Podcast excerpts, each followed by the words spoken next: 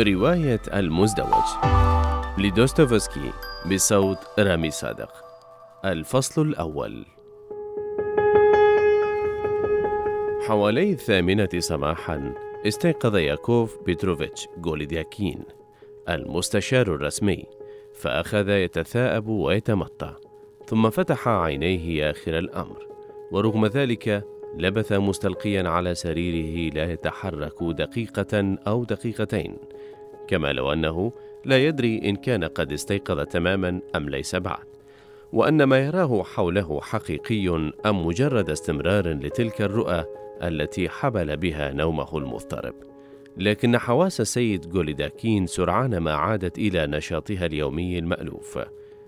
فأحس بتلك النظرة المعتادة التي تلقيها عليه حيطان غرفته الصغيرة الخضراء الوسخة المغطاة بالدخان والغبار ومنضدته التي من خشب الأكواج وكراسيه التي من خشب الأكواج الأقل جودة وأخوانه المصبوغ بلون خشب الأكواج وديوانه التركي المغشى بثوب من المولسكين المائل لونه إلى الأحمر الموشى بزهيرات خضراء وثيابه التي خلعها بالأمس على عجل ورماها مكومة فوق الديوان. ألقى النهار الخريفي العكر حائل اللون على سيد جولداكي نظرة عدوانية مصحوبة بتكشيرة عبسة من خلال نافذة غرفته الكئيبة. فتأكد أنه ليس في عالم الرؤى والأحلام وإنما في العاصمة سان بطرسبرغ. في شارع الدكاكين الستة في شقته المؤجرة بالطابق الثالث من عمارة كبيرة. حين أدرك السيد جولداكين هذه الحقيقة عاد إلى إغماض عينيه بوهن وكأنه يأسف على تبدد حلمه الليلي ويرغب في أن يسترجعه ولو للحظة قصيرة. لكنه سرعان ما قفز مغادرا سريره بعد أن اهتدى إلى تلك الفكرة التي حامت حولها أفكاره والتي بقيت إلى تلك اللحظة مشوشة مبعثرة فهرع نحو مرآة صغيرة مستديرة فوق المنضدة رغم أن الوجه المربد ذي العينين المثقلتين بالنعاس والصلعة الزاحفة لا يتميز بأي شيء خاص ولا يثير انتباه أحد فإن صاحبه بدا راضيا عنه كل الرضا. يا للفظاعة همس السيد جولداكين ماذا لو كان قد حدث ما يكدر صفو هذا الصباح؟ لو كان حدث ما يزعجني كأن أجد على وجهي دملا ما مثلا أو أن يقع أي شيء آخر مزعج. من يدري؟ فكل شيء ممكن. حسنا. إلى الآن لم يحدث أي شيء. ما زال كل شيء على ما يرام حتى الآن. بدا السيد ولداكين سعيدا لأن كل شيء على ما يرام. أعاد المرآة إلى مكانها وهرع نحو النافذة رغم أنه كان حافي القدمين ولا يرتدي إلا ملابس النوم المعتادة فأخذ يبحث بعينيه عن شيء ما في فناء العمارة الذي تطل عليه نافذة منزله باهتمام كبير ويبدو أنه فرح بما رآه فأخذ يبتسم وجلا ثم أخذ يقترب من الإخوان على أطراف أصابعه بعد أن ألقى نظرة على ما وراء الستار. حيث ينام خادمه بتروشكا فلم يجده. فتح أحد جوارير الإخوان وأخذ يبحث داخله إلى أن وقعت يده على محفظة خضراء بالية تحت كومة أوراق صفراء وسخة. فتح المحفظة بحذر وألقى على ما فيها نظرة شغوفة. قد تكون كومة الأوراق النقدية الخضراء والرمادية والزرقاء والحمراء وغيرها مما اشتملت عليه المحفظة. قد خصت السيد جوليداكين بنظرة مرحبة لطيفة. نظرة جعلته يبدو مشرق الوجه حين وضعها أمامه فوق الإخوان وهو يفرك يديه معبرا عن سعادته الكبرى. أخرج السيد غولادكين الأوراق النقدية من المحفظة وأخذ يعدها مرة أخرى. بعد أن عدها حوالي مئة مرة أمس. ويلامس كل ورقة منها بين السبابة والإبهام. ولما انتهى أخذ يتمتم سبعمائة وخمسون روبلا. إنه مبلغ محترم مبلغ ممتع مبلغ من شأنه أن يسعد الكثيرين. لا أعتقد أن مثل هذا المبلغ قد يبدو تافها في عيني أي شخص. إن مبلغا كهذا من شأنه أن يدفع بالإنسان إلى الأمام أن يأخذه بعيدا. ماذا جرى؟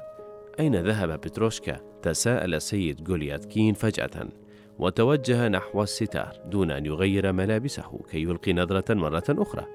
لم يكن بتروشكا هناك لم يكن هناك إلا ساموفار. كان هذا الأخير قد وضع على الأرض وترك وحده يغلي ويهدد بأن يهرب في أي لحظة ويردد بغضب ولذة بلهجته الخاصة شيئا من هذا القبيل.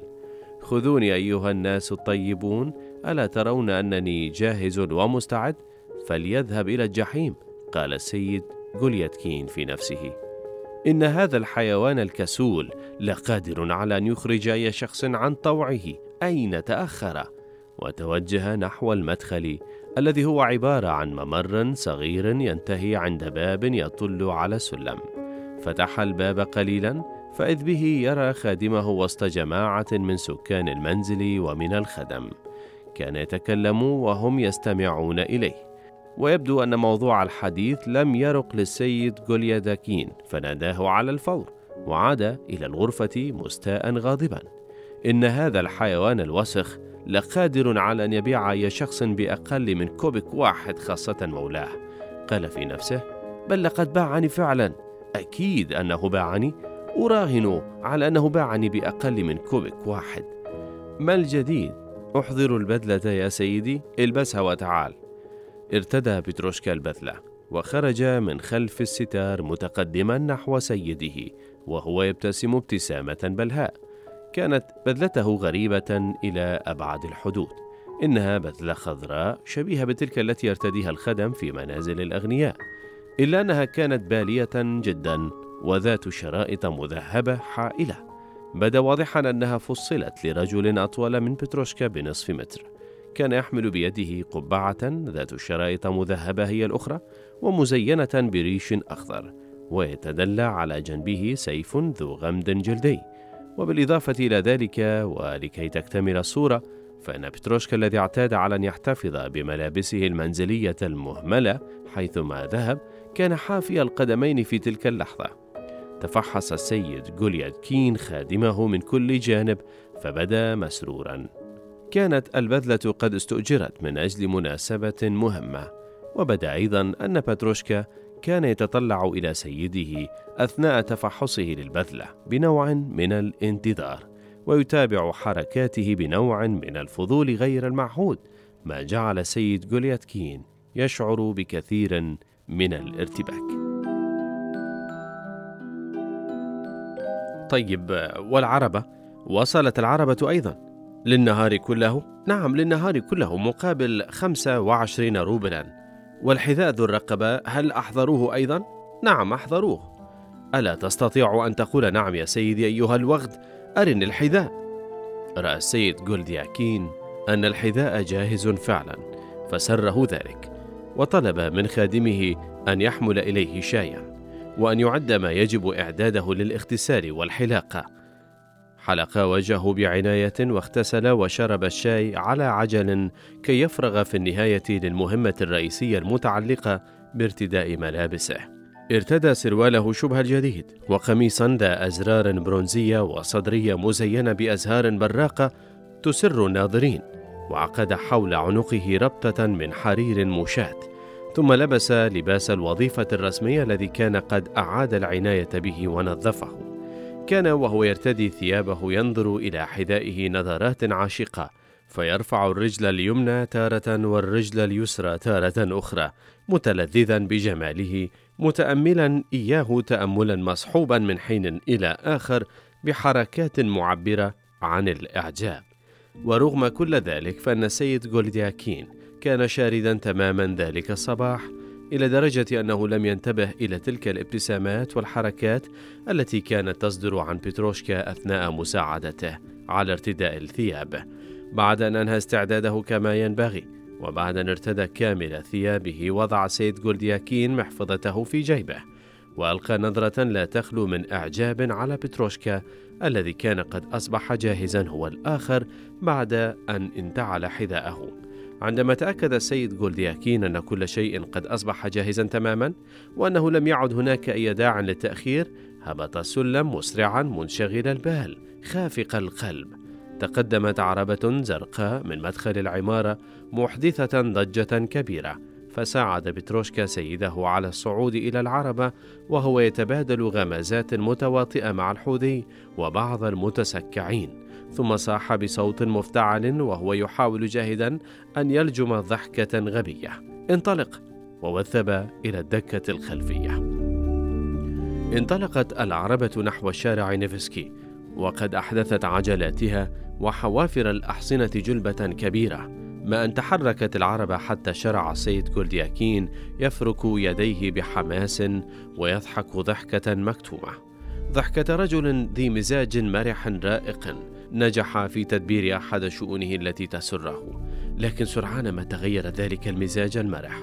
وارتسم على محيا السيد جولدياكين تعبير غريب عن القلق. عمد السيد جولدياكين إلى إنزال زجاج نافذتي العربة رغم أن الجو كان رطبا محملا بالغيوم وأخذ يتأمل الرائحين والغادين يمينا وشمالا بإمعان. ويصطنع الوقار ما أن تقع عيناه على شخص ما ينظر صوبه. عندما وصل إلى ملتقى شارع ليتيانا وشارع نيغسكي تملكه إحساس مزعج فأخذ يرتعد ويتحرك نحو المقعد الأشد ظلمة في العربة مسرعا خائفا مقضبا وجهه كأن أحدا داس على دمل في قدمه بعنف وذلك لأنه كان قد رأى شابين موظفين من زملائه في الإدارة التي يعمل فيها. بدأ للسيد جولدياكين أن الشابين قد اندهشا دهشة شديدة من التقائهما بزميليهما في مثل تلك العربة بل ذهب أحدهما حد أن أشار نحو سيد جولدياكين ببنانه وظن السيد جولدياكين أنه سمع أحدهما وهو يناديه باسمه بأعلى صوته وهو سلوك غير لائق في الشارع طبعا. التزم بطلنا مكانه في أقصى العربة ولم يجب يا لهما من صبيين قال في نفسه. ما العجيب في أن أركب عربة؟ ألا يحق لأي شخص أن يركب عربة حين يحتاج إلى ركوب عربة؟ يا لهما من وغدين. إنني أعرفهما جيدا. أعرف أنهما مجرد متسكعين لا يستحقان إلا الجلد. إنهما لا يقومان بشيء حين يقبضان راتبهما غير التسكع حيث لا يدري أحد. إنهما لا يصلحان لأي شيء غير ذلك. أستطيع أن ألومهما على ما يفعلان لكن ما الفائدة؟ ثم إن لم ينهي السيد جولد يحكين كلامه وتجمد في مكانه مندهشا دهشة شديدة ذلك لأنه رأى عربة فخمة يعرفها جيدا عربة يجرها حصانان من قازان وتتجاوز عربته على اليمين مسرعة. بدا السيد صاحب العربة الذي كان قد رأى عن غير قصد وجه السيد جولدياكين حين أطل من النافذة دون حيطة مندهشا دهشة شديدة هو الآخر من هذه المصادفة غير المتوقعة. وما لا قدر المستطاع يتطلع بفضول شديد نحو ذلك الركن من العربة الذي أسرع بطلنا إلى الاختباء فيه. إنه أندري فيليوفيتش رئيس أحد الأقسام في الإدارة التي يعمل فيها السيد جولدياكين مساعدا لمدير مكتبه. لما رأى السيد جولدياكين أن أندري فيليبوفيتش تعرف إليه تماما وأنه تفرسه جيدا وأنه لم يعد من مجال للاختباء أحمر تماما. هل أحييه أم لا؟ أرد عليه أم لا؟ أعترف أم لا؟ أخذ بطلنا يتساءل باضطراب غريب أم ينبغي أن أتظاهر بأنني لست أنا؟ وإنما شخص آخر شخص آخر يشبهني تماما فأتجاهله نعم لست أنا طبعا لست أنا وانتهى الأمر قال السيد جولدياكين وهو ينزع قبعته ويحيي سيد أندري فيليبيوفيتش وينظر إليه أنا لا شيء تمتم بصوت واهن. أنا لا شيء على الإطلاق يا سيد أندري فيلبيوفيتش. لست أنا إطلاقا لست أنا وانتهى الأمر. سرعان ما تجاوزت العربة الفخمة عربة السيد جولدياكين. وانتهت جاذبية نظرات السيد الرئيس. لكن وجه سيد جولدياكين لم يزايله الإحمرار والابتسامة المزعجة. وواصل يتمتم. ما أنا إلا جبان. كان ينبغي أن أرد على تحيته. كان ينبغي أن أكون صريحا صادقا. أن أتصرف بصراحة غير خالية من النبل. أليس كذلك؟ أن أقول له للسيد أندري فيليوبوفيتش إنني مدعو للعشاء أنا أيضا. هذا كل ما في الأمر. وفجأة تذكر بطلنا أنه قد أخطأ فطرفت عيناه وألقى نظرة تحد فظيعة على المقعد الأمامي في العربة نظرة بوسعها أن تحول أعداءه إلى رماد من الوهلة الأولى. ثم خطرت له فكرة ما فجأة فشد الحبل المربوط في كوع الحوذي داعيا إياه إلى أن يتوقف وأن يعود بالعربة نحو شارع ليتيانا وذلك لأن سيد جولدياكين كان قد أحس برغبة ملحة في أن يقول لطبيبه كريستيان إيفانوفيتش شيئا من المحتمل أن يكون على جانب كبير من الأهمية. ورغم أنه لم يتعرف إلى كريستيان إيفانوفيتش إلا منذ مدة قصيرة جدا فهو لم يزره إلا مرة واحدة خلال الأسبوع الماضي من أجل أمور مختلفة بسيطة. فإنه يرى أن الطبيب كما يقولون يشبه الكاهن من حيث أنه من الغباء أن يخفي عنه المرأة شيئا. ثم إن من واجب الطبيب أن يعرف مرضاه جيدا. هل أحسنت التصرف؟ تساءل بطلنا وهو ينزل من عربته أمام منزل من أربعة طوابق في شارع ليتيانا هل أحسنت التصرف؟ هل يليق بي أن أتصرف مثل هذا التصرف؟ هل هو تصرف مناسب؟ وما المانع؟ كان يقول لنفسه وهو يصعد السلم ملتقطا أنفاسه من حين إلى آخر محاولا أن لا يجهد قلبه الذي عادة ما يخفق بقوة وسرعة كلما صعد سلما غير سلم منزله ما المانع؟ لقد جئت من أجل مصالحي ليس هذا جرما وإنه لمن الغباء أن أخفي عنه الأمر. سأتصرف بالطريقة التالية. سأتظاهر بأنني لم أجئ لسبب محدد وأني أزوره لأني كنت مرا بالقرب منه صدفة وعليه هو أن يخمن ما ينبغي أن يخمنه. وفيما هو يفكر على هذا النحو وصل إلى الطابق الثاني وتوقف أمام الشقة رقم خمسة. التي علق على بابها لوحة جميلة من نحاس نقش عليها. كريستيان إيفانوفيتش روتنسبيتس دكتور في الطب والجراحة. أضفى بطلنا على وجهه مظهرا لائقا مظهر شخص هادئ وطيب واستعد لشد حبل الجرس. لكنه ما إن مد يده نحو الجرس حتى عدل عن فكرته وفضل أن يؤجل الزيارة إلى الغد. ما دام ليس هناك من داع مستعجل للقيام بها الآن. إلا أن السيد جولدياكين ما أن سمع وقع خطى تتقدم نحو الباب حتى تراجع عن قراره في الحال وعاد إلى ما كان عليه من عزم ودق الجرس. كان كريستيان روتنسبيتس الدكتور في الطب والجراحة رجلا قوي البنية رغم تقدم سنه ذا حاجبين وعارضين كثيفين خضبهما الشيب. ونظرات معبرة مدمرة قادرة لوحدها فيما يبدو على طرد كل الأمراض كان يضع على صدره وساما رفيعا ويجلس خلف مكتبه على كرسي وثير. كان يشرب قهوة الصباح التي حملتها إليه زوجته نفسها. كان يشرب قهوة الصباح التي حملتها إليه زوجته نفسها ويدخن سيجارا وهو يحرر من حين إلى آخر وصفات للمرضى.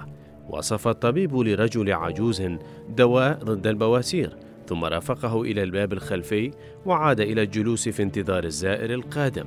دخل السيد جولدياكين بدا واضحا أن كريستيان روتنسبيتس لم يكن يتوقع زيارة السيد جولدياكين ولم يكن يرغب فيها إذ ما أن وقعت عليه عيناه حتى انزعج وبدا على وجهه تعبير غريب غير متعمد. تعبير يمكن أن نصفه بأنه نوع من الغضب. وبما أن السيد جولدياكين وكما هو الحال غالبا يفقد السيطرة على نفسه قليلا كلما كان عليه أن يواجه أحدا ليحدثه عن شأن من شؤونه الخاصة فإنه في هذه المرة أيضا. وبما أن سيد جولدياكين وكما هو الحال غالبا يفقد السيطرة على نفسه قليلا كلما كان عليه أن يواجه أحدا ليحدثه عن شأن من شؤونه الخاصة. فإنه في هذه المرة أيضا ونظرا إلى عدم تحضيره مسبقا للجملة الأولى التي بالنسبة إليه مفتاح لكل ما سيأتي بعدها اضطرب تماما وأخذ يتلعثم ويتمتم بكلام قد يكون نوعا من الاعتذار. ولأنه لم يدر كيف يتصرف إثر ذلك فقد لجأ إلى أول مقعد صادفه وجلس. ولكن سرعان ما انتبه إلى أنه جلس دون أن يدعى إلى ذلك فقام من على الكرسي على الفور كي يصحح خطأه الذي يتنافى مع قواعد الآداب الاجتماعية المتعارف عليها. لكنه سرعان ما تراجع عن فكرته بعد أن شعر أنه إذا ما وقف فإنه سيرتكب خطأ آخر وقرر أن يرتكب خطأ ثالثا حين حاول أن يفسر ما أقدم عليه. فلم يقم بغير الغمغمة بكلام غير مفهوم وهو يبتسم ابتسامة مبتسرة. أحمر وجهه وانتهى بأن اضطرب تماما فالتزم الصمت وعاد إلى الجلوس على الكرسي نفسه وقد بدا عليه أنه قد عزم هذه المرة على أن لا يتركه. واكتست نظرته نوعا من التحدي محملا بقدرة عجيبة على تدمير أعدائه وتحويلهم إلى رماد إذا اقتضى الأمر. كانت تلك النظرة تعبر بالإضافة إلى ذلك على استقلالية تامة أي أن سيد جولدياكين كان يعبر من خلال تلك النظرة على أنه لا يبالي بأي شيء وبأن له شخصيته الخاصة كباقي البشر وبأنه ليس فضوليا ولا يهتم إطلاقا بالنظر إلى عيوب الآخرين. سأل كريستيان إيفانوفيتش قليلا معبرا فيما يبدو عن أنه موافق على كل ما عبرت عنه نظرة السيد جولدياكين وأخذ ينظر إليه نظرة يقظة متسائلة. جئت يا كريستيان إيفانوفيتش؟ شرع السيد جولدياكين يقول وهو يبتسم ابتسامة حائرة. جئت مرة أخرى وإنني لأطلب منك مرة أخرى أن تتفهم. كان واضحا أن سيد جولدياكين لا تسعفه الكلمات المناسبة. همهمة. نعم. قال كريستيان إيفانوفيتش وهو ينفث دخان سيجاره من بين شفتيه ويضعه إلى جانبه. ولكن ينبغي أن تلتزم بما وصفته لك. لقد سبق أن شرحت لك أن علاجك يستدعي أن تغير عاداتك وأن تروح عن نفسك. إنك تحتاج إلى أصدقاء وإلى الخمرة ولتختر لنفسك أصدقاء يتميزون بالمرح والظرف. رد السيد جولدياكين وهو لا يزال يبتسم ابتسامة حائرة قائلا إنه يعتقد أنه لا يختلف في شيء عن الآخرين وإن له منزلا وإنه يتسلى كالآخرين وإنه يستطيع التردد على المسارح لأن إمكاناته تسمح له بذلك كالآخرين وإنه يقضي الصباح في مكتبه وإن الأمور على أحسن ما يرام بل أضاف باختصار أنه يرى أن وضعه ليس أسوأ من وضع الآخرين.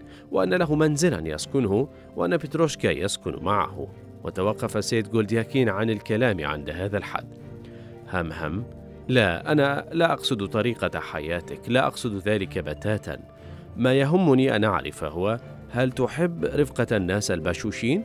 وهل تقضي أوقاتك في المرح على العموم؟ باختصار أريد أن أعرف هل تعيش الآن حياة سوداوية أم مرحة؟ أنا يا كريستيان إيفانوفيتش همهم أقول لك قاطعه الدكتور قائلا. إن عليك أن تغير طريقة حياتك تماما. أقصد أن عليك أن تهشم طبعك تماما. وشدد كريستيان إيفانوفيتش على كلمة التهشم ملتزما الصمت والجدية. لا تهرب من حياة المرح. زر الأصدقاء ولا تتخلى عن الخمرة بأي حال من الأحوال. المكوث في المنزل يسيء إليك، لا تحبس نفسك في المنزل. أنا أحب الهدوء يا كريستيان إيفانوفيتش، قال سيد جولدياكين، وهو يرشق الطبيب بنظرة اهتمام ويبحث عن الكلمات التي من شأنها أن تعبر عما يفكر فيه بشكل أدق. لا يسكن معي في منزلي إلا بتروشكا أقصد خادم بتروشكا يا كريستيان إيفانوفيتش وأمضي في طريقي في طريق الخاص يا كريستيان إيفانوفيتش. لا أرافق أحدا ولا أحتاج إلى أحد. وأخرج للتنزه أيضا يا كريستيان إيفانوفيتش. ماذا قلت؟ نعم طيب لكن التنزه في هذه الأيام ليس ممتعا فالطقس ليس رائقا. من دون شك يا كريستيان إيفانوفيتش رغم أني شخص هادئ كما سبق أن تشرفت بالقول فيما أعتقد إن لي طريقي الخاص يا كريستيان إيفانوفيتش إن طريق الحياة واسعة. أقصد آه، عذرا يا كريستيان إيفانوفيتش فأنا لا أجيد تنميق الكلام. هم هم ماذا قلت؟ أطلب منك يا كريستيان إيفانوفيتش أن تعذرني على أنني لا أجيد تنميق الكلام. قال سيد جولدياكين بنوع من الإحساس بالإهانة وهو لا يزداد إلا اضطرابا. فأنا لست كالآخرين فيما يخص هذه النقطة يا كريستيان إيفانوفيتش. أضاف قائلا وهو يبتسم ابتسامة خاصة. ولا أجيد الكلام كثيرا ولم أتعلم كيف أحسن أسلوبي ولكنني أجيد التصرف مقابل ذلك يا كريستيان إيفانوفيتش. نعم أجيد التصرف يا كريستيان إيفانوفيتش. هم هم. ماذا تقصد بأنك تجيد التصرف؟ تساءل كريستيان إيفانوفيتش. وأخذ ينظر إلى السيد جولدياكين بنوع من الاتهام فرد عليه هذا الأخير بنظرة حذرة. أنا أحب الهدوء يا كريستيان إيفانوفيتش. تابع السيد جولدياكين قائلا بنبرة منزعجة متفاجئة من عناد الطبيب.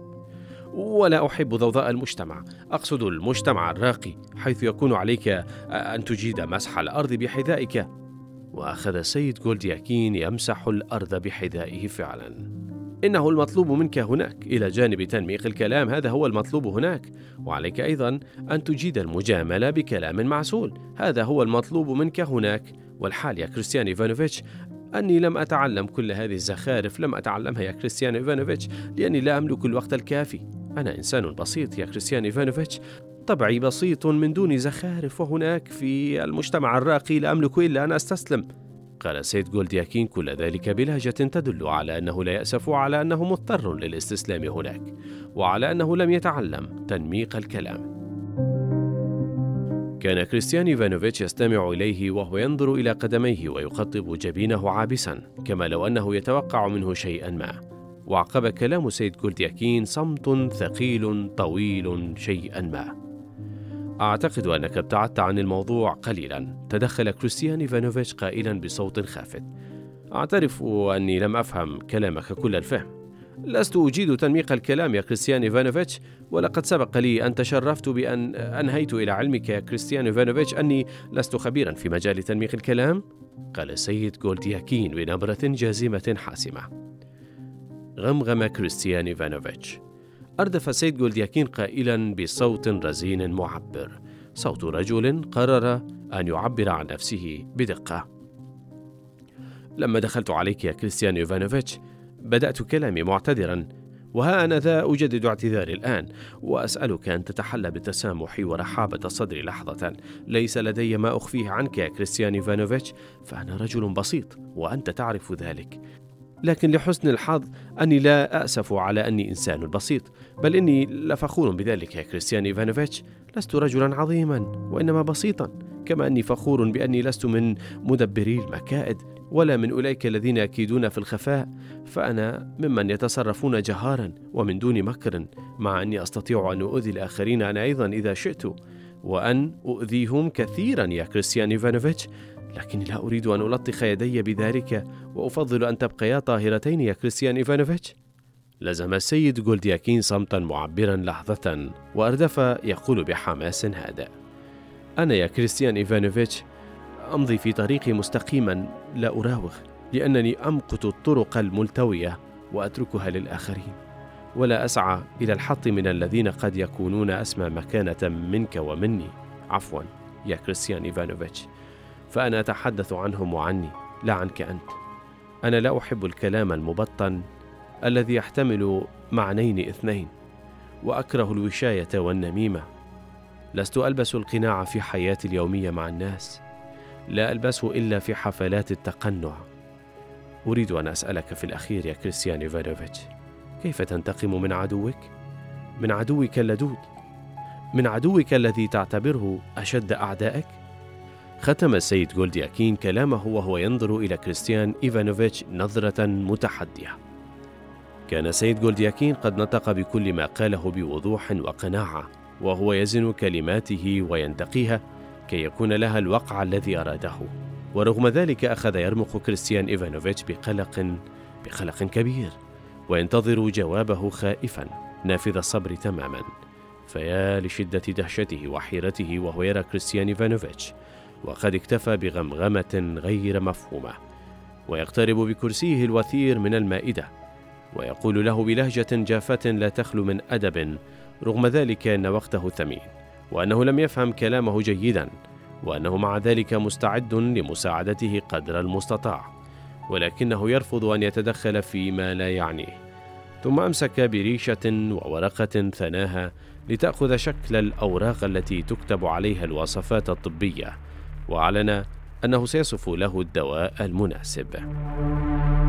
لا لا لا يا كريستيان إيفانوفيتش لا داعي لذلك لا داعي إطلاقا قال السيد جولدياكين.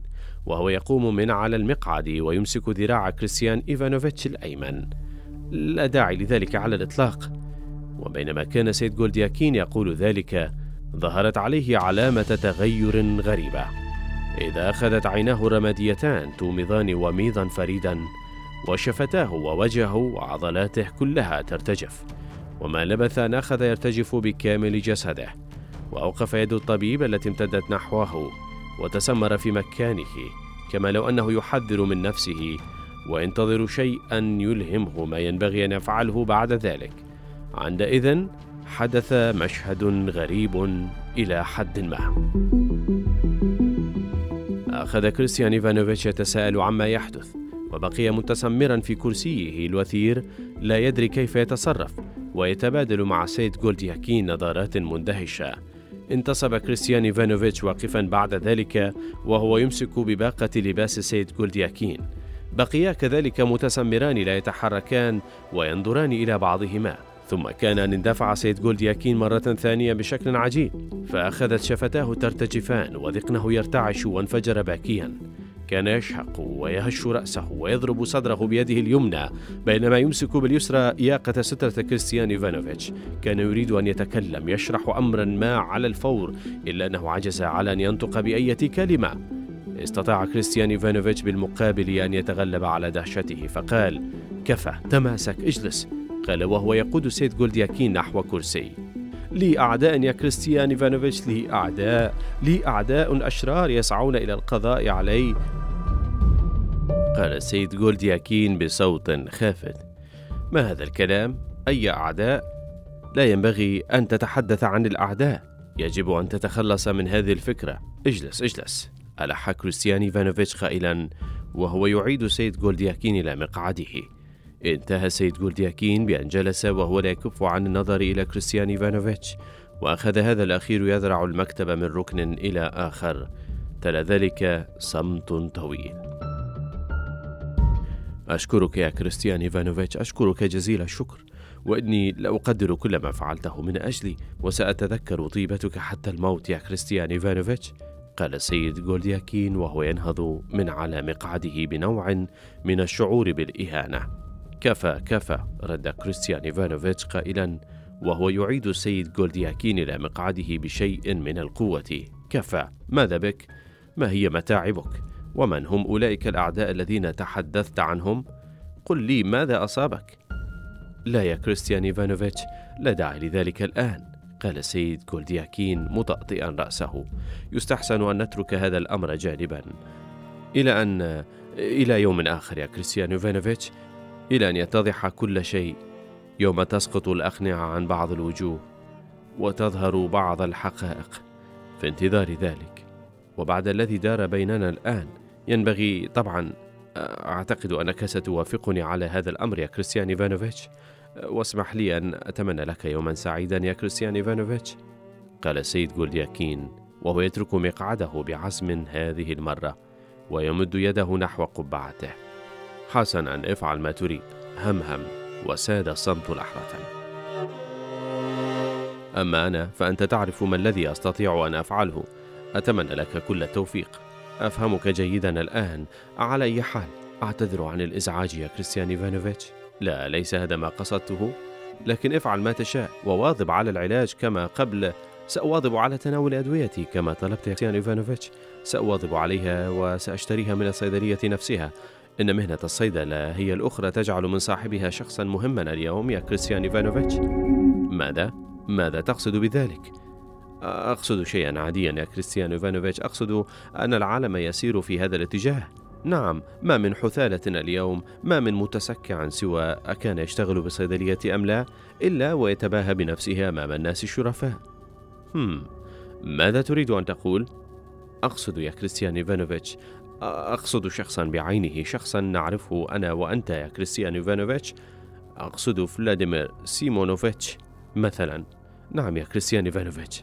وأعرف أشخاصا آخرين لا يمنعهم الرأي العام من أن يجهروا بالحقيقة عند ضرورة إنهم أشخاص يعرفون متى يخدمون لك الشهد والعسل عند الضرورة ماذا قلت؟ الشهد والعسل؟ نعم يا كريستيان إيفانوفيتش إنهم أناس يعرفون كيف يهنئون غيرهم في الوقت المناسب مثلا أشخاص موجودون فعلا يا كريستيان يوفانوفيتش قلت يهنئون؟ نعم يهنئون يا كريستيان إيفانوفيتش كما فعل أحد أصدقائي المقربين في أحد الأيام القليلة الماضية هل قلت إنه أحد أصدقائك المقربين؟ وماذا فعل؟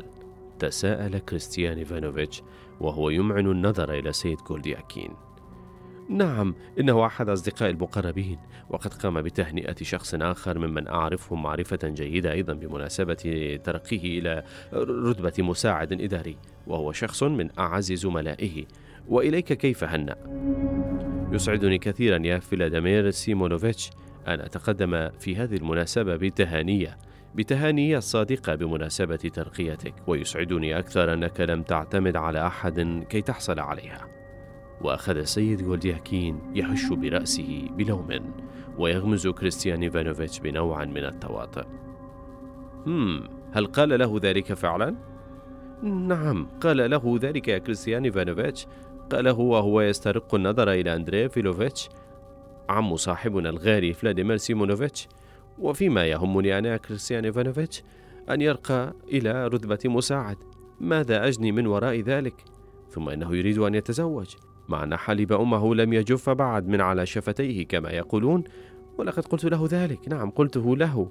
وقلت له أيضا لقد قلت الآن كل ما أردت أن أقوله يا فلاديمير سيمونوفيتش فاسمح لي بالانصراف. هم نعم قلت له اسمح لي بالانصراف الآن يا كريستيان إيفانوفيتش ولكي أضرب عصفورين بحجر وبعد أن صارحته بحقيقته حين قلت له إنه حصل على ترقيته دون أن يعتمد على أحد التفت نحو كلارا أولسوفيفينا. حدث ذلك أمس الأول في منزل أولسوفي إيفانوفيتش وكانت قد انتهت لتوها من أداء أغنية مفعمة بالعواطف الصادقة. لقد أديت أمامنا أغنية مفعمة بالعواطف الصادقة. والحال أن من الحاضرين من لم يستمع إليك بقلب صاف. كانت الإشارة واضحة يا كريستيان إيفانوفيتش. كانت تعني أن البعض لم يحضروا كي يستمعوا إلى غنائها ولكن لهدف آخر أكبر.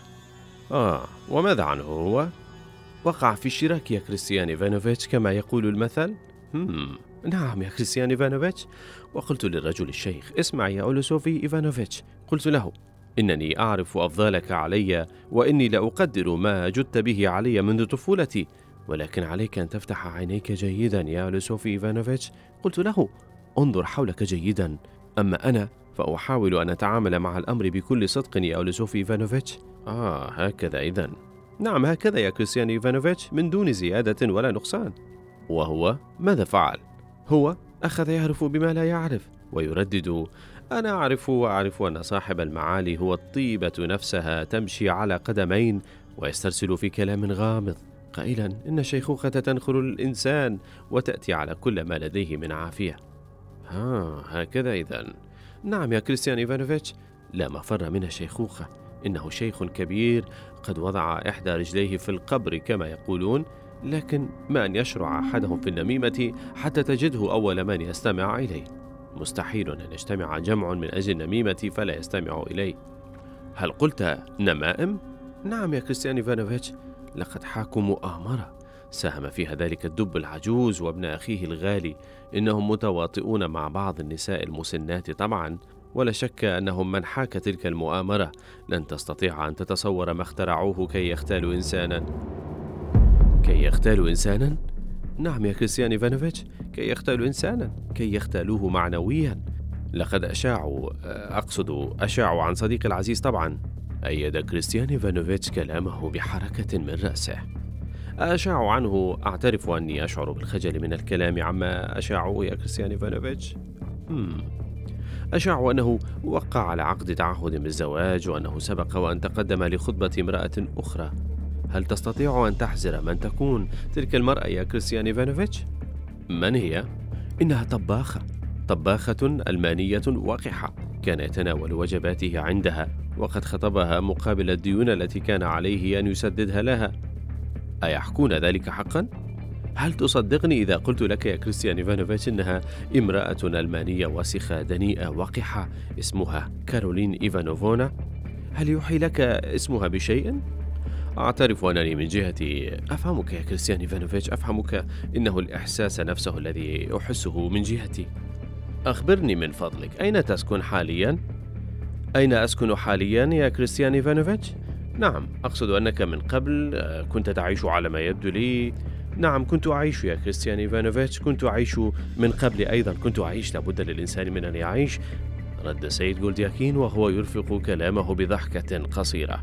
ويبدو أن جوابه أشعر كريستيان إيفانوفيتش بالاضطراب.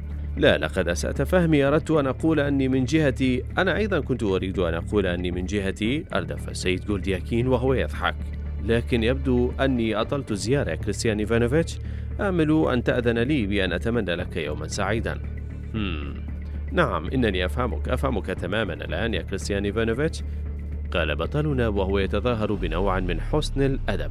أرجو أن تأذن لي. بأن أتمنى لك صباحا سعيدا. حياه بطلنا في تلك اللحظة ثم استدار وخرج. تاركا كريستيان إيفانوفيتش مندهشا تماما. كان يبتسم وهو ينزل السلم ويفرك يديه بسرور.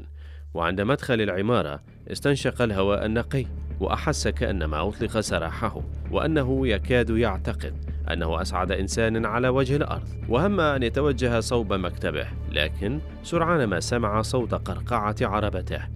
فرفع عينيه نحو مصدر الصوت وتذكر كل شيء. كان بتروشكا قد سارع إلى فتح باب العربة وغمر شعور غريب السيد جولدياكين في تلك اللحظة وأحس كأنه يحمر فجأة وأن قلبه ينقبض. في اللحظة التي كان أقدم على أن يضع رجله على درج العربة استدار فجأة ورفع بصره صوب نافذة كريستيان إيفانوفيتش. لقد صدق حدسه كان كريستيان إيفانوفيتش واقفا خلف نافذته يداعب لحيته بيده ويتطلع إلى بطلنا بنوع من الفضول. إنه طبيب غبي قال سيد جولدياكين في نفسه وهو يصعد إلى العربة غبي إلى أقصى حد. قد يحسن علاج مرضاه لكنه رغم ذلك غبي كحطبة. جلس سيد جولدياكين في العربة فصاح بتروشكا. هيا وانطلقت العربة نحو الشارع نيفسكي.